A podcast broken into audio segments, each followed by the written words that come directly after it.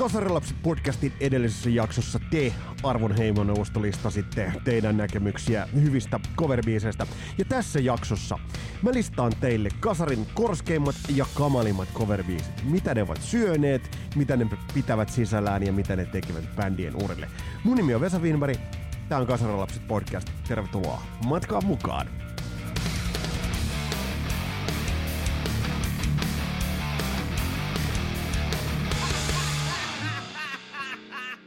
Mulla on teille iloisia uutisia, mutta ne on niin iloisia uutisia, että mäpä en kerro niistä tässä vaiheessa teille vielä enempää, mutta ne liittyvät ne uutiset jollain tavalla siihen yhteen levykokoelmaan, tai ainakin osaan siitä, mistä mä kerroin teille, oliko muistaakseni jakso numero 6 tai jotain sellaista, mutta palataan siihen. Ja hei, jos sulla on firma, jos sulla on idea, miten voitaisiin tehdä kaupallista yhteistyötä, niin ole yhteydessä. Keksitään yhdessä tapa, joten saadaan, jossa saadaan kasarilapset sanomaan vietyä myös sun ideas kautta eteenpäin. Mutta tässä jaksossa me mennään nyt coverbiisien maailmaan. Me listataan coverbiisejä, tai mä listaan teille coverbiisejä, mä listaan teille kolme kasarin kamalinta coverbiisiä, siellä on muutamia yllätyksiä, sitten pari sellaista bubbling under juttua, niin kuin muodikkaasti sanotaan, ja sitten ne komeimmat biisit. Pohditaan vähän, miten ne vertautuvat alkuperäisiin ja millaista biiseistä on kyse. Nyt mennään itse asiaan, otetaan käsittelyyn kasarin coverit.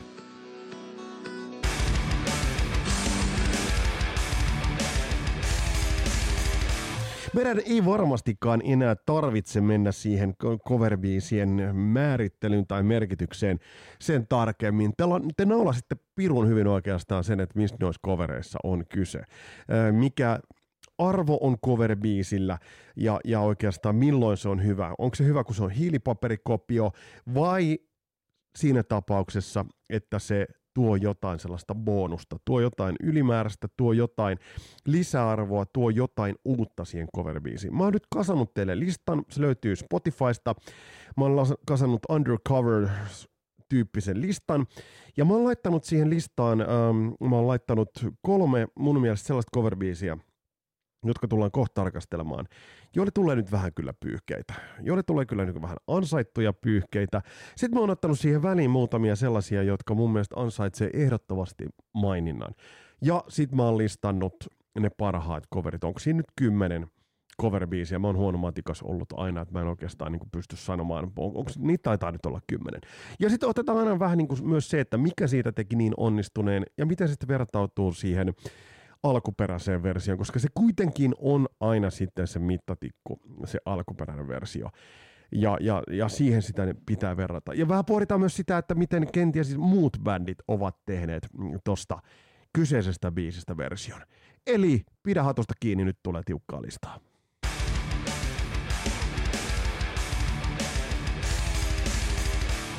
Kuten te tiedätte, niin mulle Wasp oli jotain elämää suurempaa. Siinä vaiheessa, kun Waspin debyyttialbumi ilmestyi, I Wanna Be Somebody-albumi, tai Winged Assassins, mitä nimeä se myös, myös toi mm, levy kantaa. Mutta tuo levy kun ilmestyi, niin siinä, siinä oli jotain sellaista, että et, et, ei, mä, valehtelisin, jos väittäisin, että joku levy olisi tehnyt kovemman vaikutuksen kuin Waspin debyyttialbumi. Ähm, tuolta levyltä irrotettiin sinkkubiisejä ja, ja coverbiisi on aika luontaisesti niin kuin monesti ollut myös sille niin kuin sinkkubiisille oiva paikka.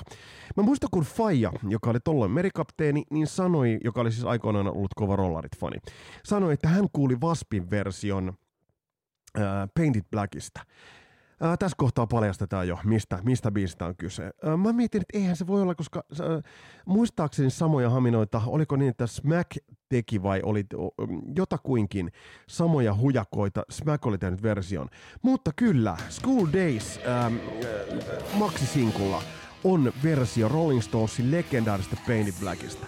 Tämä biisi alkaa helvetin hyvin. Blackin ääni on kuin tehty tähän. Kaikki siis kunnossa. Tsekkaa, tsekatkaa tää kertsi. Ne vetää sen päin vittua. Eli siis toi melodia laini on vedetty väärin, eli se, sitä ei vedetä tolla tavalla. Mick Jagger tai Claudes Mäkissä ei vetänyt sitä tolla tavalla, vaan, vaan täysin toisella tavalla. Ja, ja tätä mä en ymmärrä. Jos sä teet coverbiisin, niin tee se nyt jumalauta sentään edes oikein. Ja tässä School Days Maxi, Maxin B-puolella, tästä ei, siis ei kestä kuunnella tätä. Tässä Vaspe ei onnistunut. Tää menee tälle meidän bottom-listalle, tälle meidän kamalimmat coverit listalle, sijalle kolme.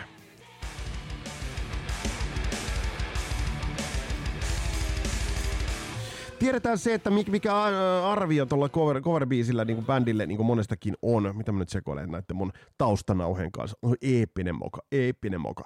Uh, mitä se Asterixissa oli, kun, kun tiputti sen leipäpalan sinne fonduupataan, niin siinä oli erilaisia rangaistusmuotoja. Ehkä näistä mun taustanausekoilusta voi tulla samanlaisia, joku voi muistuttaa, mitä ne oli. Mutta tiedettiin se, että ähm, toi rundaustahti 80-luvulla oli kova. Tämä on todennut ö, ehkä jopa liian monta kertaa. Se on niin kuin itsestäänselvyys. Mutta myös erilaisia mömmöjä, päihteitä, aineita vedettiin. Ja tämä ei voinut olla syömättä terää bändien biisinkirjoitustaitoihin. Ja kun mentiin studioon, niin, niin se kondis, missä muusikot usein olivat, niin, niin se, se ei ollut sellainen, että siinä luodaan ö, klassikoita. Toki varmasti myös niitä klassikoita kyettiin tekemään, mutta mut, mut ei läheskään aina. Ja tällä meidän kamalimmat coverit listalla tänne nousee bändi, joka teki edeltävälle levylle solidin kattauksen, solidin setin, niin kuin todella yksinään, erikseen ja kokonaisuutena seisovaa musiikkia. Ja sitten tulee heidän sinkkujulkaisu seuraavalle levylle. Ja mä muistan, kun mä kuulin tämän, niin jumalauta mä olin pettynyt.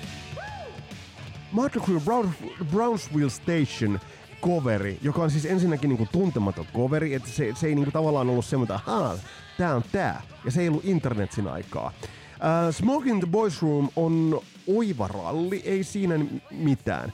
Mutta tämä ei vaan tuonut niinku mitään siihen niinku Mötley Crue musiikilliseen ilmaisuun. Tää rullaa kepeästi, kiva tommonen single on kertsi, mutta kun bändiltä olisi odottanut parempaa ensimmäistä sinkkujulkaisua – ja semminkin, kun Motley Cruella oli tarjota, kelatkaa tätä, Motley Cruella oli tarjota tällekin levylle ehkä heidän bändin uransa merkittävin biisi Home Sweet Home. Eli se kertoo, että kyllä kynä oli kondiksessa. Ja tällainen velttoviisu, velttoveto, kokkelipäissä vedetty veto, piti kaivaa ensimmäiseksi sinkkujulkaisuksi. Tämä menee sijalle kaksi kasarin karmeimmat coverit listalla, ei helvetti.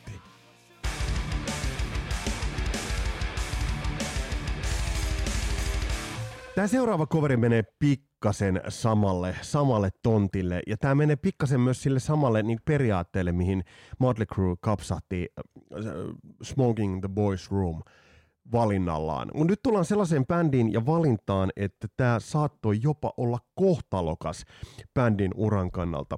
Tässä coverissa, jonka mä listaan 80-luvun käsittämättömimmäksi coverbiisiksi, niin tässä leikitään sillä ähm, ajatuksella, että et, et otetaanpa tuolta toisesta genrestä ja, ja tehdään vähän siitä meidän oma.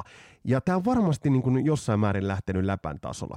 Tämä bändi, tälläkin bändillä edeltävä levy, joka vielä ilmestyi samana vuonna kuin ähm, Shout at the Devil, niin se edeltävä levy oli täynnä loistavia biisejä. Se oli genressään monipuolinen, siellä oli sekä sitä rankkaa osastoa, mutta esimerkiksi MTV-rotaation nousseita biisejä.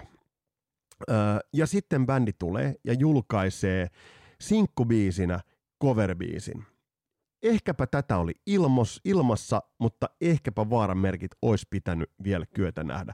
Sen arvon mä annan, että tämä kyseinen bändi, ennen kuin mä kerron mistä on kyse, niin tämä kyseinen bändi teki tämän ähm, kyseisen biisin jo aikaisemmin. Tämä oli yhdellä EPllä, varmasti ollut live-keikkojen semmoinen hauska läppä, että otetaanpa tämä. Te varmasti aavistatte, mistä on kyse. Mun mielestä Kasarin paskin cover-versio, jota mä en tajunnut silloin, mä en tajua sitä edelleenkään, ja se saattoi olla bändin mm, osalta ja uran kannalta jopa kohtalokas, niin se on tämä. Te tiedätte tämän. Lähtee tuollaisella vähän tutulla soundilla. Kyllä, Twisted Motherfucking Sister. Tekee Stay Hungry tasoisen levyn vuonna 84. Ja kun lähtevät huipputuottaja Dido Dukesin kanssa tekemään Come Out and Play-levyä, joka tulee 85, niin ne julkaisee Leader of the Pack tämmöisen Shangri-La tyttöbändin soul-klassikon vuodelta X, en nyt lähtenyt sitä edes kaivamaan. Tähän toimii, tässähän on kivat soundit, mutta ei. Ei tällä tavalla. Varsinkin kun Come Out and Play-levy sisälsi loistavia biisejä. You Want What We Got olisi ollut erittäin hyvä singlan biisi. I Believe in Rock and Roll olisi ollut semmonen, millä niin kuin metalheadit niin kuin nostaa nyrkkiä ylös. Mun suosikki Out on the Streets, jossa on jopa sellaisia nättejä Scorpions-vaikutteita. Looking Out for Number One, Kill or Be Killed, jopa King of Fools. Mut ei, Leader of the Pack. Eikö riittänyt, että tää oli sillä School Days EPllä, jos jotain livevetoja ja muuta? Mulla on se tossa hyllyssä. Mutta ei riittänyt. Tää julkaistiin.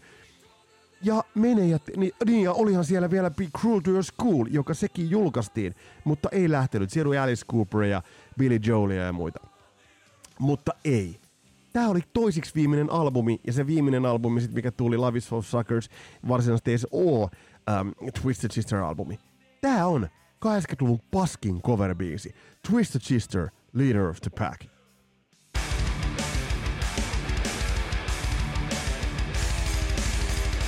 Nyt mennään siihen kunniamaininta-osastoon ja yksi on sinne pakko nostaa. Tän olisi voinut nostaa kyllä jo sinne ihan alkuperäisten joukkoon.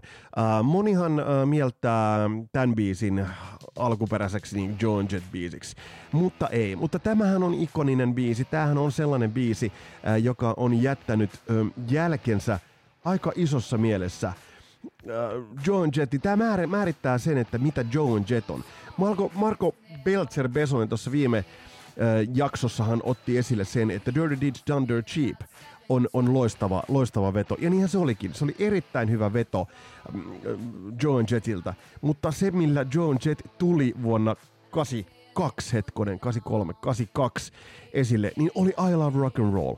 Ja kelatkaa, tämähän on siis alun perin äh, Alan Merrillin ja Jake Hookerin Arrows yhtyeelle säveltämä biisi, joka levitettiin alun perin 75. Mutta Joan Jett tuli, ja tästä on, onhan tästä sitten niin kuin Britney Spearskin tehnyt version. Täällä Billboard-listan ykköselle 20 viikkoa. Tämä myy Yhdysvalloissa platinaa julkaisuvuonnaan. Tästä tunnetaan Joan Jett. Tämä on ehdottomasti se maininnan väärti. Tämä olisi voinut nostaa tuolle listalle, mutta tässä kohtaa mentiin, mentiin näin. Ja Tämä on kuitenkin, tämä on hyvin tehty, kun tätä vertaa siihen alkuperäiseen. Tämä on loistavasti tehty. Tämä toimii helvetin hyvin. Joan Jett and the Black Hearts, I love rock and roll.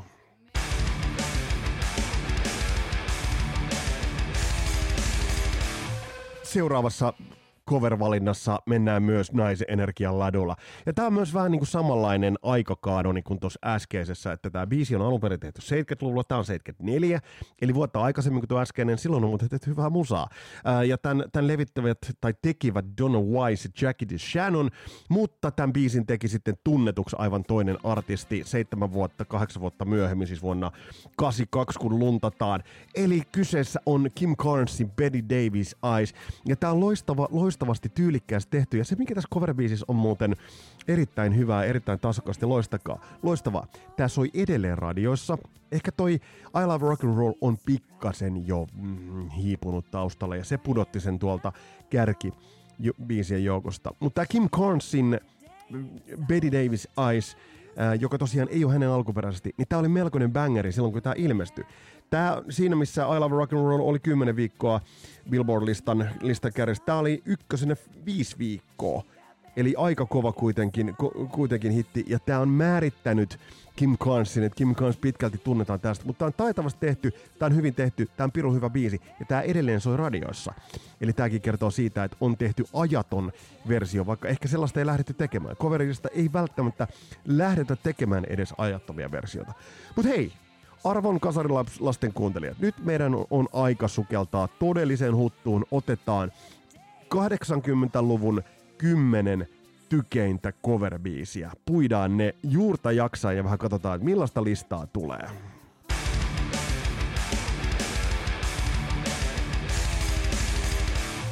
Listan siellä 10 mä lähden pikkasen ketulenkin kautta, koska tämä ketulenkki kannattaa kulkea. Lähdetään liikkeelle, ennen kuin mennään siihen, niin lähdetään tästä. Te tunnette tämän. Te tunnette, mistä, mistä biisistä on kyse. Kyllä, kyllä. Saksalaistaustainen, onko se Frank Farian vai mikä, mikä se moguli tässä taustalla olikaan, niin Rasputin. Bonnie Mstä kyse. Eli tuollaista 70-luvun niinku hömppä, hömppää, miten tätä nyt sitten kuvailiskaan. Hömppää tuollaista aikaista niinku diskoa. Varmaan tämä muuten edelleenkin sitten soi jonkinnäköisessä niinku soittoruokaloissa ja tanssiruokaloissa. Mutta se ketulenkki, me päästään siihen cover-versioon. Se ei ole tämä, Tästäkin varmasti joku on tehnyt cover-versio. Mutta mennäänkö pienen ketulenkin kautta ja otetaan, otetaan liikkeelle. Tunnetteko tätä soundia?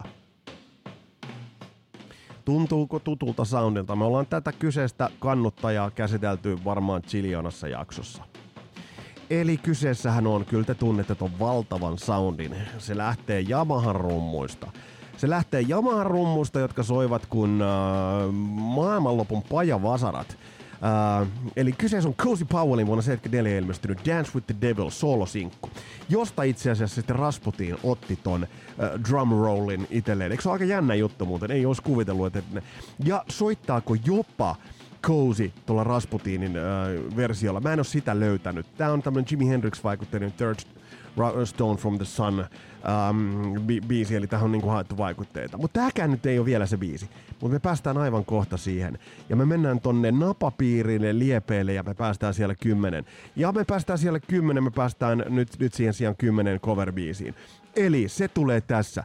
Zero Nine otti aika ison tehtävän, kun he Intrigue-levylle, joka ilmestyi White Linesin jälkeen, niin he ottavat käsittelyyn biisin nimeltä Na Na Na. Lisäsivät yhden bonus aan sinne perään, ja tämä biisi oli helvetin monen pajavasara. Mä muistan, kun Kepa Salmirinen tästä sanoi, että hirveä meininki päälle. 86 ilmestyi, ja tolloin mä muistan, kun mä mietin nuorena Heavy että mikäs, mikäs, mikäs, mikäs biisi on kyseessä. Ja toden totta, jos sä kuuntelet TT Oksalan piiskaamaa soundia, tää on siis alkuperäinen esittäjä Cozy Powell's Hammer, Uh, ja tää on semmonen glam rock hitti, mutta tää oli B-puoli tuolle Dance with the Devilille, josta sitten taas veivattiin se Rasputiin. Tää on se ketulenkki. Tässä on helvetin hyvä uh, meininki, tässä on todella hyvä uh, sovitus, ja tässä on parempi sovitus kuin alkuperäisessä. Et jos kaivataan se, niinku se alkuperäinen esille, niin on se tietysti niinku soundeilla aika vähän niinku kömömpi. Eli tässä on tämä niinku alkuperäinen. Eli kyllä kaikkinensa siellä kymmenen menee kotimaasta voimaa. Ei ole ainoa muuten kotimainen coveroija tällä listalla, mm, kun puhutaan tästä kasarista tai kasarin vaikutteellisesta bändeistä. Mutta hei, Zero Nine, na na na, levyltä Intrigue.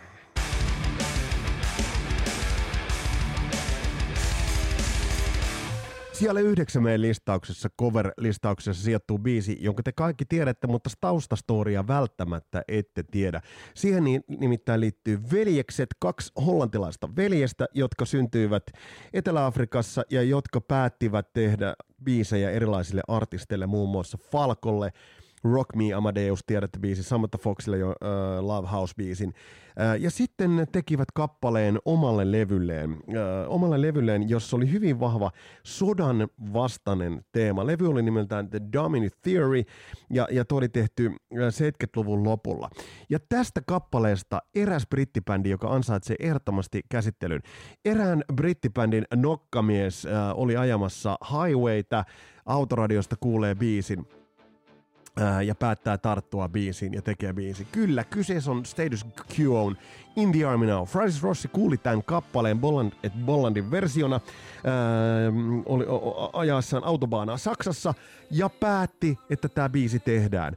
Ja teki tämän biisin erittäin hyvin. Tämä sovitus on viety edelleen, kun te kuuntelette tuolta listalta sen Bolland, Bollandin, mm, tai itse asiassa on pelkällä Bolland-nimellä, äh, oleva vi- versio, joka on pikkasen enemmän just semmoinen konseptialbumi version olonen. Tämä on loistava versio. Tämä on tehty ajanmukaisella soundilla ja tämä on rohkea irtiotto Status Quolta. No okei, nyt joku voi mulle sanoa, että nyt, nyt, on, nyt on setä siellä, mikin siellä pääsi pikkasen epälooginen, että eikö Twisted Sisterkin tehnyt rohkea vedon? No se oli hölmöveto, mutta tämä on fiksu veto koska toi Boogie Woogie-setti, mitä äh, Status Quo veti, se ei nyt välttämättä ollut niin kuin muodikkainta, mutta mä muistan, kun tää, silloin kun tää ilmestyi, Ää, oliko 86 muistaakseni, niin mä muistan, kun tämä ilmestyi, joo 86, niin, niin mä muistan, kun tämä ilmestyi, tämä teki Status Quoista aika relevantin bändin. Ja se on iso, iso veto. Se on tärkeä veto. Eli siinä mielessä bändi onnistuu. Ja bändi, jos ta- kaipaa tuoreistusta musiikillisen soundiinsa, niin cover-versio on siitä hyvä versio. Hyvä versio. Hyvä ratkaisu tohon kohtaan. Ja Status Quo käytetään mun erittäin hyvin hy- hyödykseen. Ja kyllä Status Quo täytyy myös bändinä käsitellä jossain vaiheessa. Sijalle, onko tää nyt sitten kahdeksan? Uh, kyllä, kyllä. Menee Status Quo In the Army Now. Samaa nimeä kantaneelta levyltä ja alkuperäisversion löydät sitten tuolta. Tää on muuten hyvä kohta tää. Loistava, loistava drum break. Vähän samanlainen kuin Phil Collinsin Bill Collinsin In the Air Tonightissa. Noi drum breakit, noit pitäisi edelleenkin tehdä yhä näinä päivinäkin. Miksi muuten tuottajat eivät niitä tee? Hei, mennään eteenpäin meidän listauksessa. Mennään bändiin, josta ollaan ihan hiljattain puhuttuja versioita. Tästä voitte varmasti päätellä jo aika paljon.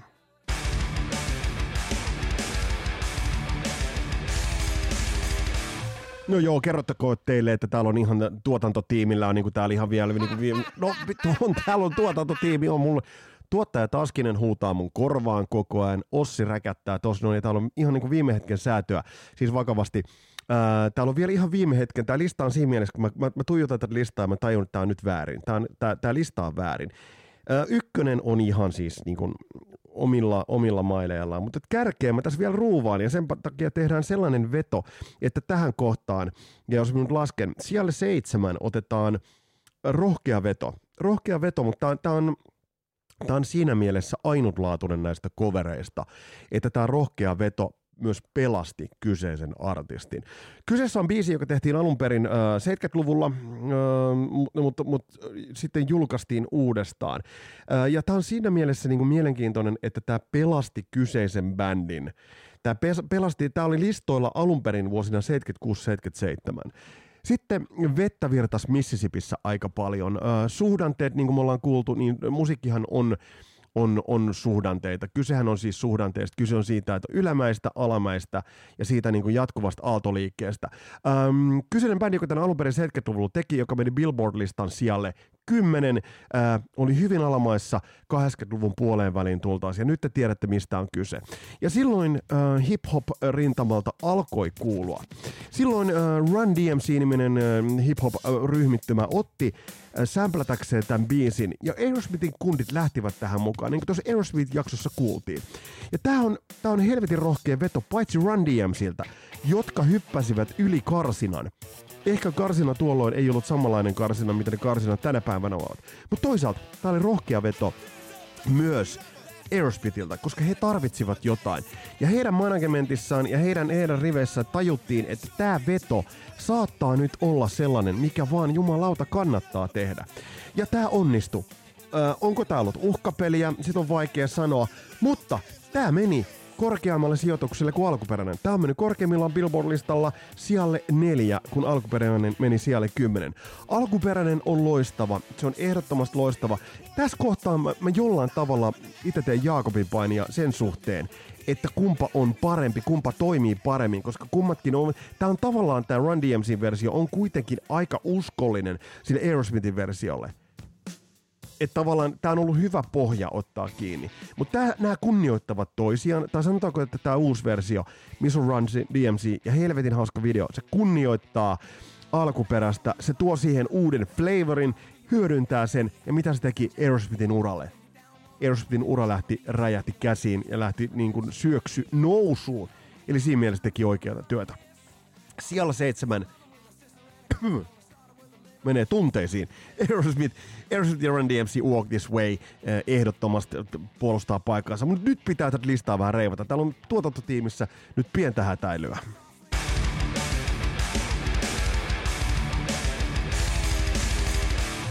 No niin, nyt ollaan konttorilla saatu sukset samaan suuntaan ja, ja, ja nyt, nyt, nyt, nyt ollaan järjestyksessä ja nyt voidaan mennä eteenpäin. Pientä neuvottelua se toki vaati. Seuraava kappale on siinä mielessä mielenkiintoinen, että alkuperäinen versio, sitä ei julkaistu lainkaan levyllä, eli se oli tämmöinen ei-levyllä oleva raita. Um, ja ensimmäistä kertaa pitkäsoitolla se tuli, tuli esille sitten vasta kokoelmalevyn myötä. Mutta siitä tehty cover-versio oli sen tehneelle bändille sen cover-version tehneelle bändille siinä mielessä merkityksellinen, että se oli debyyttilevyn suurin hitti. Ja se on harmi, harmi homma sinällään, vaikka sillä levyllä olisi ollut aineesta, niin kuin sillä kyseisellä levyllä olisi ollut biisejä, joista olisi ollut niin kuin kantaviksi biiseiksi ja kantavaksi sinkkuhitiksi. Mutta silti tästä tuli, tästä lainabiisistä tuli heille se ensimmäinen sinkkubiisi, ensimmäinen hitti ja merkittävin hitti, mitä bändillä ikinä tuli olemaan. Ja tämä tavallaan muodostui stigmaksi kyseiselle bändille, vaikka tämä veto on todella hieno. Ehdottoman hieno, eli kyseessähän on Quiet Riotin 83 ilmestynyt Metal Health-levy, joka on hyvä, solidi levy. Ja siltä julkaistu Come on to Feel the Noise on, on todella hyvä versio. Tässä on haistettu todella hyvin tavallaan se, että mi, mi, mitkä ton biisin vahvuudet olivat, mitkä olivat Sladein ton version 73 ilmestyneen um, Come on Feel the Noise biisin vahvuudet. Ja tässä kohtaa Kevin DuBrown ääni istuu tähän loistavasti. Eli se, äh, jos ajatellaan niin Nobby Holderia, mm, ja, ja, ja, ja, ja, ja hänen ääntään, niin ajatellaan Kevin DuBrown ääntä, niin, niin todella paljon samankaltaisuuksia. Ja tämä toimii todella nätisti. Ja varsinkin kun tämä etenee ja tullaan tähän tokaan, ekaan varsinaiseen kertsiin, niin tämä vaan toimii helvetin nätisti. Bändi yritti tätä uudestaan. Seuraavalla levyllä, niin kuin ollaan totuttu, todettu, niin Condition Critical-levyllä oli Mama We're All Crazy Now, ei toiminut. Ja tuossa aikaisemmin, kun oli Zero Ninein hieno versio Cozy Powell's Hammerin äh, Naa Naa Naasta, Mä luulen vähän, mä voisin veikata, että ehkä vähän tässä, siinä versiossa benchmarkattiin tätä, eli tätä benchmarkattiin mm, Quiet Riotin jälkeä Sladein Come on Feel the Noise biisin osalta. Yhtä lailla. Uh, Quiet Riot on saanut liikaa paskaa niskoon, koska tämä biisi on hyvä. Uh, Metal Health-levy on loistava levy. Ja vielä QR3 on hyvä levy. Siellä on omat hetkensä.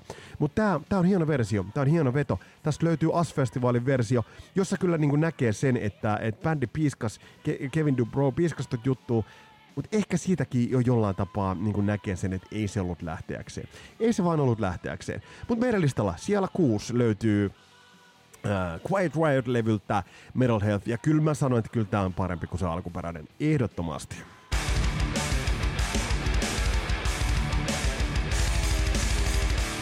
Kun lähdetään tekemään cover-versiota Äh, sellaisesta biisistä, josta on tullut jo standardi, josta on tullut oikeastaan ikoni jo valmiiksi, niin silloin ollaan monesti todella, todella vaarallisilla vesillä.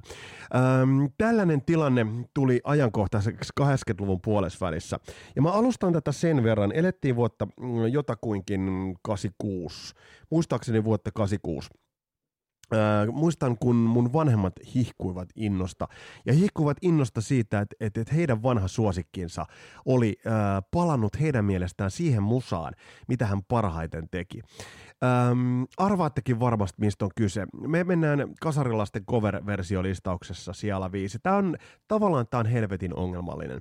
Tämä lainabiisi todella, todella ähm, kuluneesta biisistä, jo tuolloin kuluneesta biisistä, mutta tämä on kuitenkin lainabiisi, johon tämä kyseinen artisti laitto tosissaan potkua ja laitto todellakin energiaa, koska halus näyttää, että hän tekee tämän äh, juuri niin hyvin, kun kadulla puhuttiin, tai hän tekee tämän juuri niin hyvin, äh, kun hän vaan kykenee. Äh, kyseessähän on totta kai, puhutaan kotimaisesta järkäleestä, puhutaan kirkasta, puhutaan ROCK-levystä, joka ilmestyi 86, jossa oli Kassu Halonen Kisu järjestelmä ynnä muut, ynnä muut tekemässä.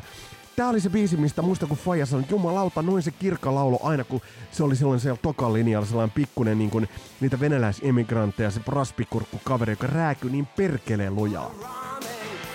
Tälle jopa itse silloin niin kuin vähän niin kuin hymähti, että no tämähän on sitä niin kuin teidän ikäluokkaa. Mutta tämä oli niin vahva esille tulo. Tää oli niin vahvaa kirkkaa. Kuunnelkaa tätä laulua. Herra Jumala sentään ähm, ei kukaan ota mitään pois siltä alkuperäiseltä versiolta, mutta tämä versio, jossa, jossa kuitenkin oli ton ajan suomalaiset parhaat muusikot, Kuunnelkaa näitä nimiä. Keimo Hirvonen rummuissa, Janne Louhuvaara kitaras, Jarmo Nikku kitaras. Oi saatana, mä muistan kun äh, mä haastattelin Jarmo Nikkua tästä sessiosta. Ja mä muistan kun Jarmo Nikku sanoi, että ne Marshallit oli niin saatana lujalla. Tää laulu. Tässä, tässä on Kirkan niin lauluääntä pa, niin parhaimmillaan. Ja tällä levyllä Kirka näytti, tällä vedolla Kirka näytti, mitä hän kykenee. Äärimmäinen shouteri. Vanhan liiton hard rock toi, toi, siis niinku, että se puristus, compression, mikä sillä siinä laulussa on, niin ihan silkkaa parhautta. Kyllä, mä nostan tämän paremmaksi kuin se alkuperäinen versio. Tähän on tuotu torvet, tähän on tuotu vähän modernimmat soundit. Tähän on tuotu valtavasti voimaa, kuten olin sanomassa. Jarmo Nikku sanoi, että tuossa sessiossa luukutettiin niin helvetin lujalla. Sen takia, hyvät kasarilaisten kuuntelijat, Kirill Babitsin siellä 5. Born to be Wild-levyltä R.O.C.K.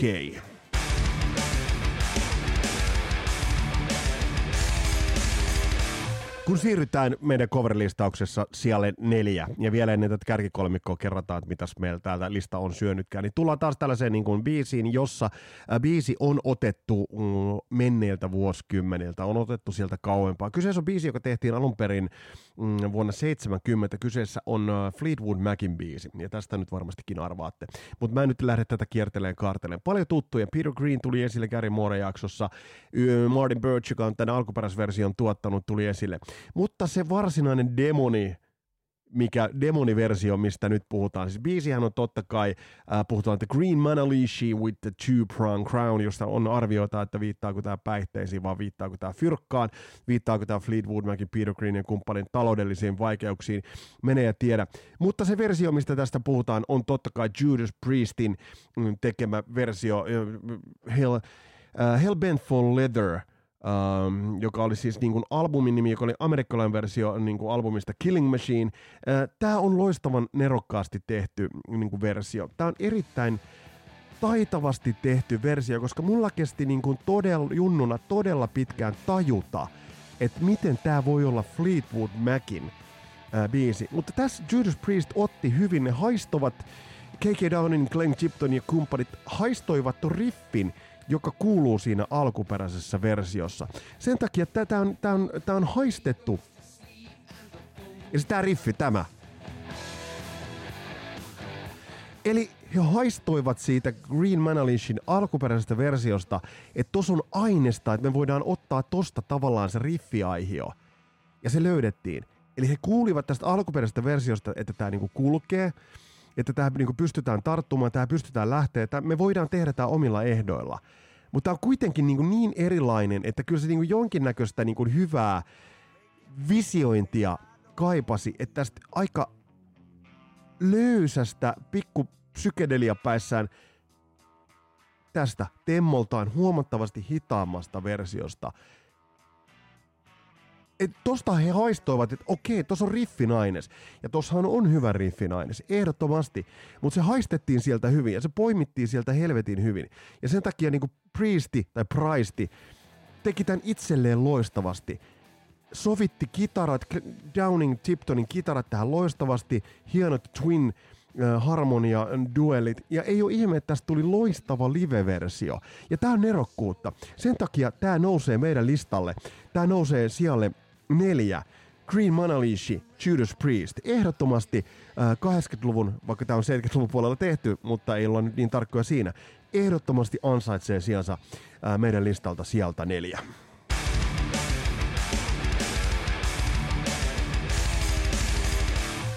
Kun me mennään eteenpäin meidän listaa ja meillä on järjellä kärki kolmikko, siellä on, siellä on kolme bändiä, jotka oikeastaan tulevat kaikki hyvin eri kanteelta. Tavallaan hyvin eri kanteelta, hyvin erilaiselta kanteelta. Osittain maantieteellisesti kaksi tulee samalta tontilta. No joo, ei spekuloida sen kanssa. Hei, kelataan tää lista tonne niin peräpään. Siellä 10 Zero Nine, Nine, Nine, Cozy Powell Hammer, coveri. Siellä, öö, onks mä nyt taas täältä pudottanut jotain? Mä oon sekoillut tämän listan kanssa taas. Öö, siellä kahdeksan Status Quo in the Army Now, siellä seitsemän Run DMC Walk This Way. Siellä kuusi Quiet Right, Come on Feel the Noise, siellä viisi Kirka, Born to be Wild, siellä neljä Judas Priest, Green Manalishi. Ja kun me mennään sitten sijalle kolme, niin tämä oli mulle, tää tuli tutuksi mulle äh, jälleen tutusti, tutusti ja ei niin yllättäen Maxisinkun B-puolen kautta, ja sieltä se teki todellisen vaikutuksen. Se teki kovemman vaikutuksen, kun teki itse asiassa kyseinen niin kuin Maxisinkku. Kyseessä on Creeping Death äh, Maxisinkun B-puolelta löytyvä Uh, siellä oli kaksi biisiä, siellä oli muistaakseni Blitzkrieg, toinen, joka ei jättänyt mulle nyt hirveätäkään muistijälkeä, uh, mutta sitten toinen biisi oli Am I Evil? Tolloin en tiennyt, että kyseessä on Diamond Head, eli New Wave of British Heavy Metal pioneerien ää, tekemä biisi vuodelta 80 debyyttialbumiltaan, vaan mä vaan diggailin tätä niin kuin puhtaasti metallikana. Tämä oli kuitenkin aikaa, jolloin nämä coverbiisin konsepti oli tullut tutuksi. Tämä oli sitä samaa aikaa, jolloin me niin kuin ihmeteltiin sitä, että miten, miten uh, Twisted Sister tekee, uh, tekee esimerkiksi jonkun Leader of the Packin kaltaisen, ka, kaltaisen version. Ja, ja sitten sit tämä biisi vaan tuli, tuli tutuksi. Jumalauta mikä riffi.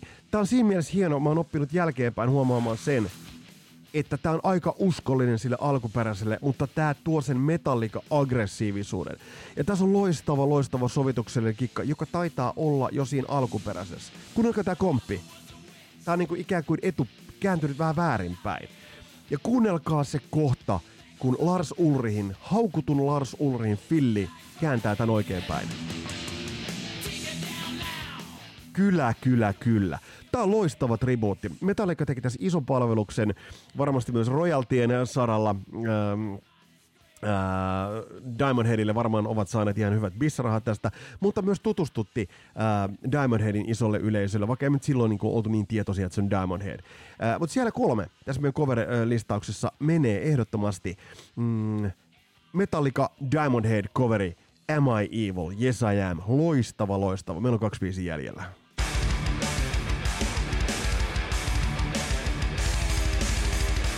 Meidän listan sijalle kaksi sijoittuva lainabiisi voisi mennä vähän samanlaiseen kategoriaan kuin mihin kapsahtivat sitten Leader of the Pack tai, tai sitten Smoking in the Boys Room. Eli mm, väsynyt bändi, väsynyt bändi, joka teki levyä haastavissa olosuhteissa, rundaamista, aineita, ja se ei ole helppo yhtälö missään nimessä. Mutta tämä meidän siellä kaksi menevä bändi onnistui siinä, siinä yrityksessään tehdä vanha lapsuusvuosien lainabiisi. Ja kyseessä oli äh, biisi, jonka bändin kitaristi toi esille, jota jammailtiin treeneissä ihan vaan niin kuin huvikseen. Äh, bändi tykkäsi siitä, se kuulosti erittäin hyvältä. Albumi oli jo äänitetty. Kyseistä biisiä vedettiin sitten keikallakin, kunnes sitten bändin nokkamies päätti, että helvetti, mä haluan ton biisin ehdottomasti meidän, meidän levylle mukaan. Ja loppu olikin historia, mutta tämä ei ole ainoastaan ainutlaatuinen tapaus tämä, että vielä se levyn suurin hitti äänitetään tuolla tavalla jälkeenpäin. Esimerkiksi Jeff Leppardin Portion Sugar and Me oli tällainen. Mutta tämä kyseinen biisi oli lainan biisi, joka oli tehty alun perin vuonna 70 ja vuonna 84 se lävähti kaikkien tietoisuuteen. Nimittäin Rocksin Up Around the Bend – Nasty Suicidin suosikki, jo, jo, jonka sitten Andy McCoy kuuli ja se ajautui niin bändin soitettavaksi. Ja tässä Bob Ezridin tuottamana bändi onnistui kaikessa.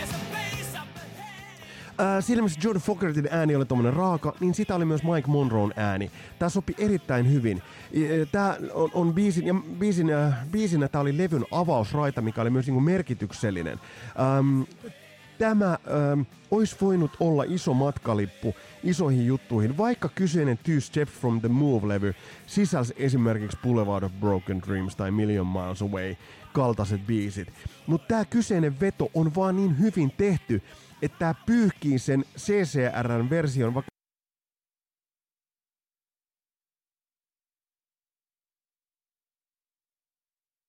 on sovituksellisesti, soundillisesti, energiatasoltaan, soitannoltaan, kokonaisuudeltaan helvetin hyvä. Eikä pidä unohtaa sitä, mikä merkitys oli tämän äh, biisin videolla – Eli on ne sellaiset pool partit, jonne sitten niin Hanoi Rocks crashaa sinne bileisiin, tulee helikoptereilla. Siinä on se hauska kohta, tosi sympaattinen kohta, kun Russell on siinä helikopterissa ja se laittaa sen pelleille sen silinterihatun kanssa. Kuinka monet 80-luvulla, kuinka monet suomalaisen bändin rockvideot tulivat tutuksi kansainväliseltä niin kanavilta.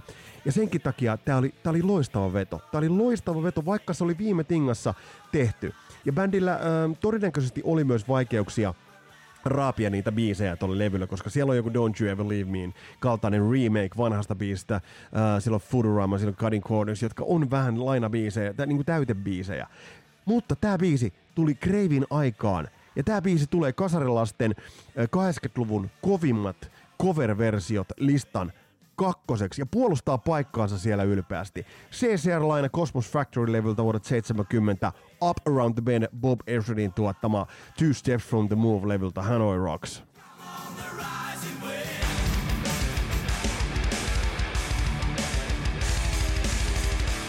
Ja sitten with the further ado mennään ykkössiaan, mennään äh, siihen lainabiisiin, joka 80-luvulla, vaikka tämä on tehty 70-luvun puolella, ei nyt takerruta siihen.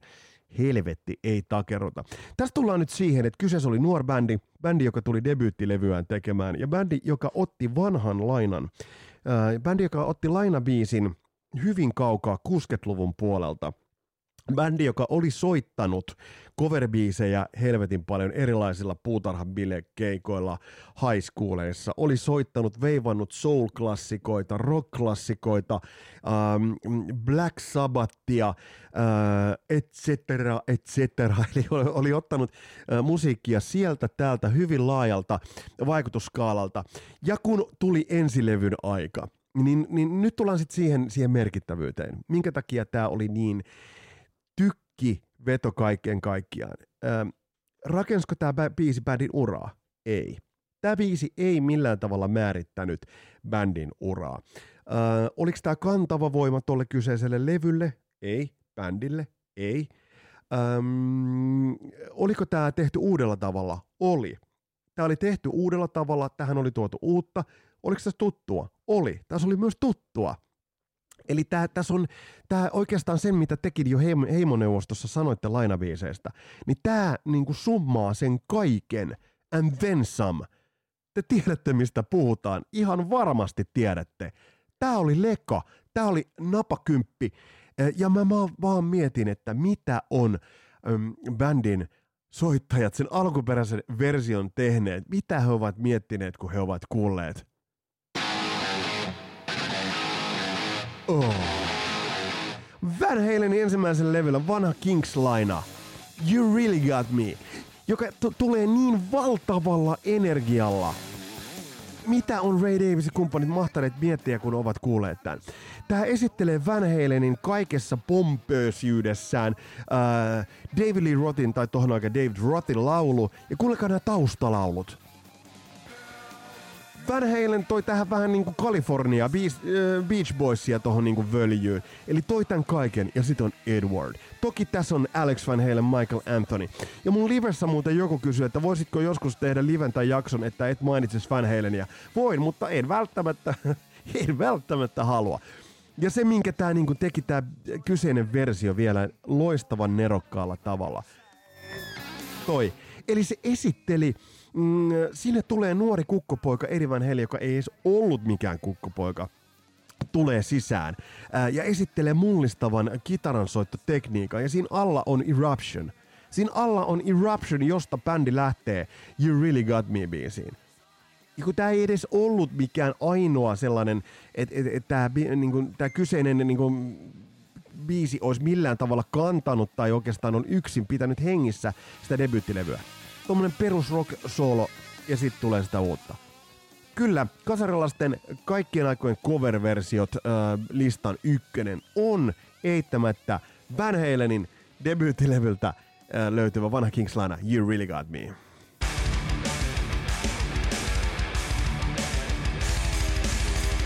Jos te muuten olette kuullut sellaista puhelimen niin kuin tuonne väliin, niin se on tuottaja Taskinen, joka on laittanut niin kuin vinkkejä ja ohjastuksia. Näin tämä menee aina tässä. Tämä meikäläisen vapaus näitä on tehdä. Hei, tässä oli tämänkertainen jakso. Tuosta listasta nyt sitten näytti tulleen mm, yhdeksän kohtainen, koska mä unohdin sieltä yhden, yhden, mutta heitetään sitten jossain vaiheessa vaikka livessä. Arvatkaa, mikä sieltä jäi puuttumaan. Ö, liittyy brittitaustaisen artisti, joka teki niin kuin mittavan uran tuolla Jenkkien puolella. Mutta arvuttelepa. Tämä oli ysi, ysilista, mutta tuosta löytyi noin muutamat uh, Bubbling Under It. Ja mun oli pakko muutamat myös bändi-erikoismaininnat tänne laittaa. Vaikka Kiss on tehnyt esimerkiksi God Gave Rock and Roll to You, ja löytyykö sieltä uh, Harder Than Haleilta löytyy, vai, vai Dress to Killiltä löytyy joku lainabiisi, niin Kissin ura ei ole rakentunut kovereiden varaan. Toinen, jolle mä annan kunniamaininnan, on Iron Maiden, joka on hassutellut tyylikkäitä versioita sinkkujen B-puolille, mutta albumi-raidauksen lainabiisejä ei ole tullut. Eli, eli tavallaan monella bändillä on ura taitava kyky tehdä näitä lainabiisejä. Mutta meidän listan ykkönen, se on You Really Got Me Van Halen, kiistatta ja ehdottomasti.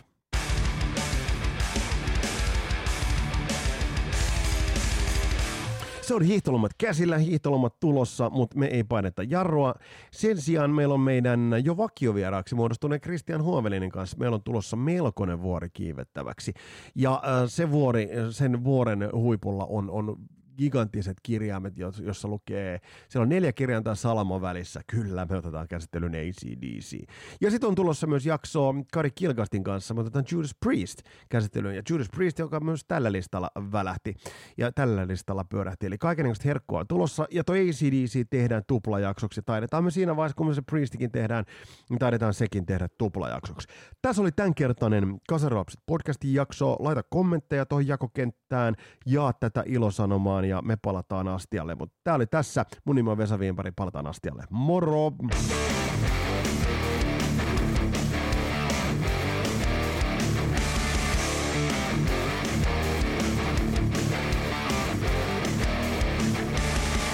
It's another empty head. It's another empty bottle. Oi, this is Blas Scott from ACDC. You're listening Kazar Lapsit. Shazbat. no, no, no.